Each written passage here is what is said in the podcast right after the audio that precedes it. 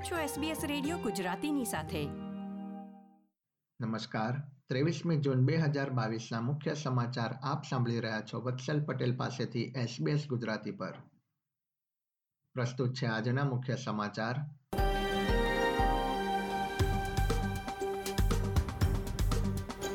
મેલબર્નનો વિશ્વના ટોચના દસ રહેવાલાયક શહેરોની યાદીમાં સમાવેશ.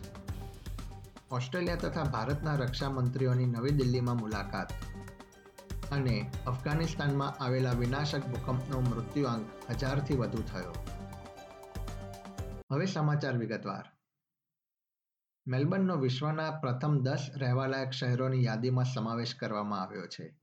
ઇકોનોમિસ્ટ ઇન્ટેલિજન્સ યુનિટના વર્ષ બે હજાર બાવીસના સર્વેમાં વિક્ટોરિયાના કેપિટલ મેલબર્નને ટોચના દસ શહેરોની યાદીમાં સ્થાન આપવામાં આવ્યું છે.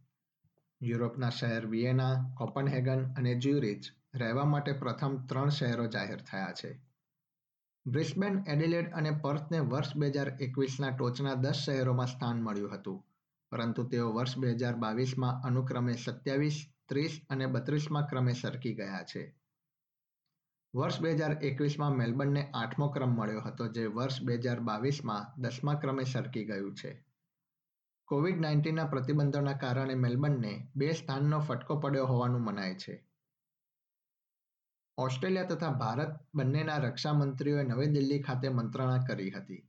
ઓસ્ટ્રેલિયાના રક્ષામંત્રી રિચર્ડ માલ્સ અને ભારતના મંત્રી રાજનાથ સિંહે રક્ષા ક્ષેત્રે બંને દેશો વચ્ચે ભાગીદારી વધુ મજબૂત થાય તે માટે ચર્ચા કરી હતી.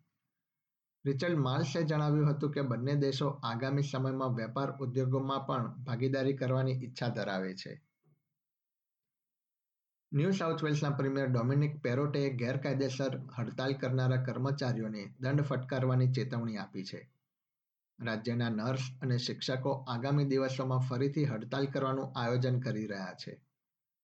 ઉલ્લેખનીય છે કે તેઓ વેતનમાં વધારો કરવાની માંગ તથા સ્ટાફની અછત સાથે હડતાલની માંગ કરી રહ્યા છે.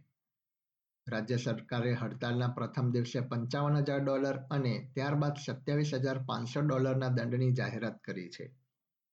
પ્રીમિયર પેરોટે જણાવ્યું હતું કે હડતાલ ન પડે તે માટે આ નિર્ણય લેવામાં આવ્યો છે. અફઘાનિસ્તાનમાં બુધવારે આવેલા વિનાશક ભૂકંપમાં મૃત્યુઆંક હજાર સુધી પહોંચ્યો છે. હાલમાં રાહત બચાવ કાર્ય ચાલી રહ્યું છે, પરંતુ આ આંકમાં વધારો થાય તેવી શક્યતા છે.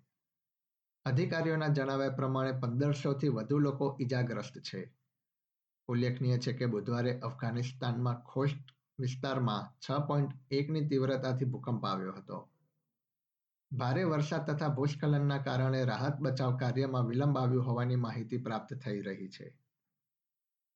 દેશમાં કોવિડ નાઇન્ટીનના આંકડા પર એક નજર કરીએ તો છેલ્લા ચોવીસ કલાકમાં દેશમાં કુલ ચુમ્માલીસ દર્દીઓના મૃત્યુ થયા છે, જેમાં છવ્વીસ મૃત્યુ ન્યૂ સાઉથ વેલ્સમાં, નવ વિક્ટોરિયામાં અને પાંચ ક્વીન્સલેન્ડમાં થયા છે. વેસ્ટર્ન ઓસ્ટ્રેલિયામાં અગાઉ નોંધાયેલા આઠ મૃત્યુનો આ યાદીમાં સમાવેશ કરવામાં આવ્યો છે. ન્યૂ સાઉથ વેલ્સમાં નવ હજાર બસો ત્રણ કેસ તથા વિક્ટોરિયામાં સાત હજાર ચારસો એકસઠ કેસનું નિદાન થયું છે. ક્વિન્સલેન્ડમાં ચાર હજાર નવસો સિત્તેર તો બીજી તરફ વેસ્ટર્ન ઓસ્ટ્રેલિયામાં પાંચ હજાર ત્રણસો એકાવન કેસ નોંધાયા છે. ક્વિન્સલેન્ડમાં હોસ્પિટલમાં દાખલ દર્દીઓની સંખ્યા પાંચસો બાર થઈ છે, જે ઓગણત્રીસ એપ્રિલ બાદ સૌથી મોટો આંકડો છે.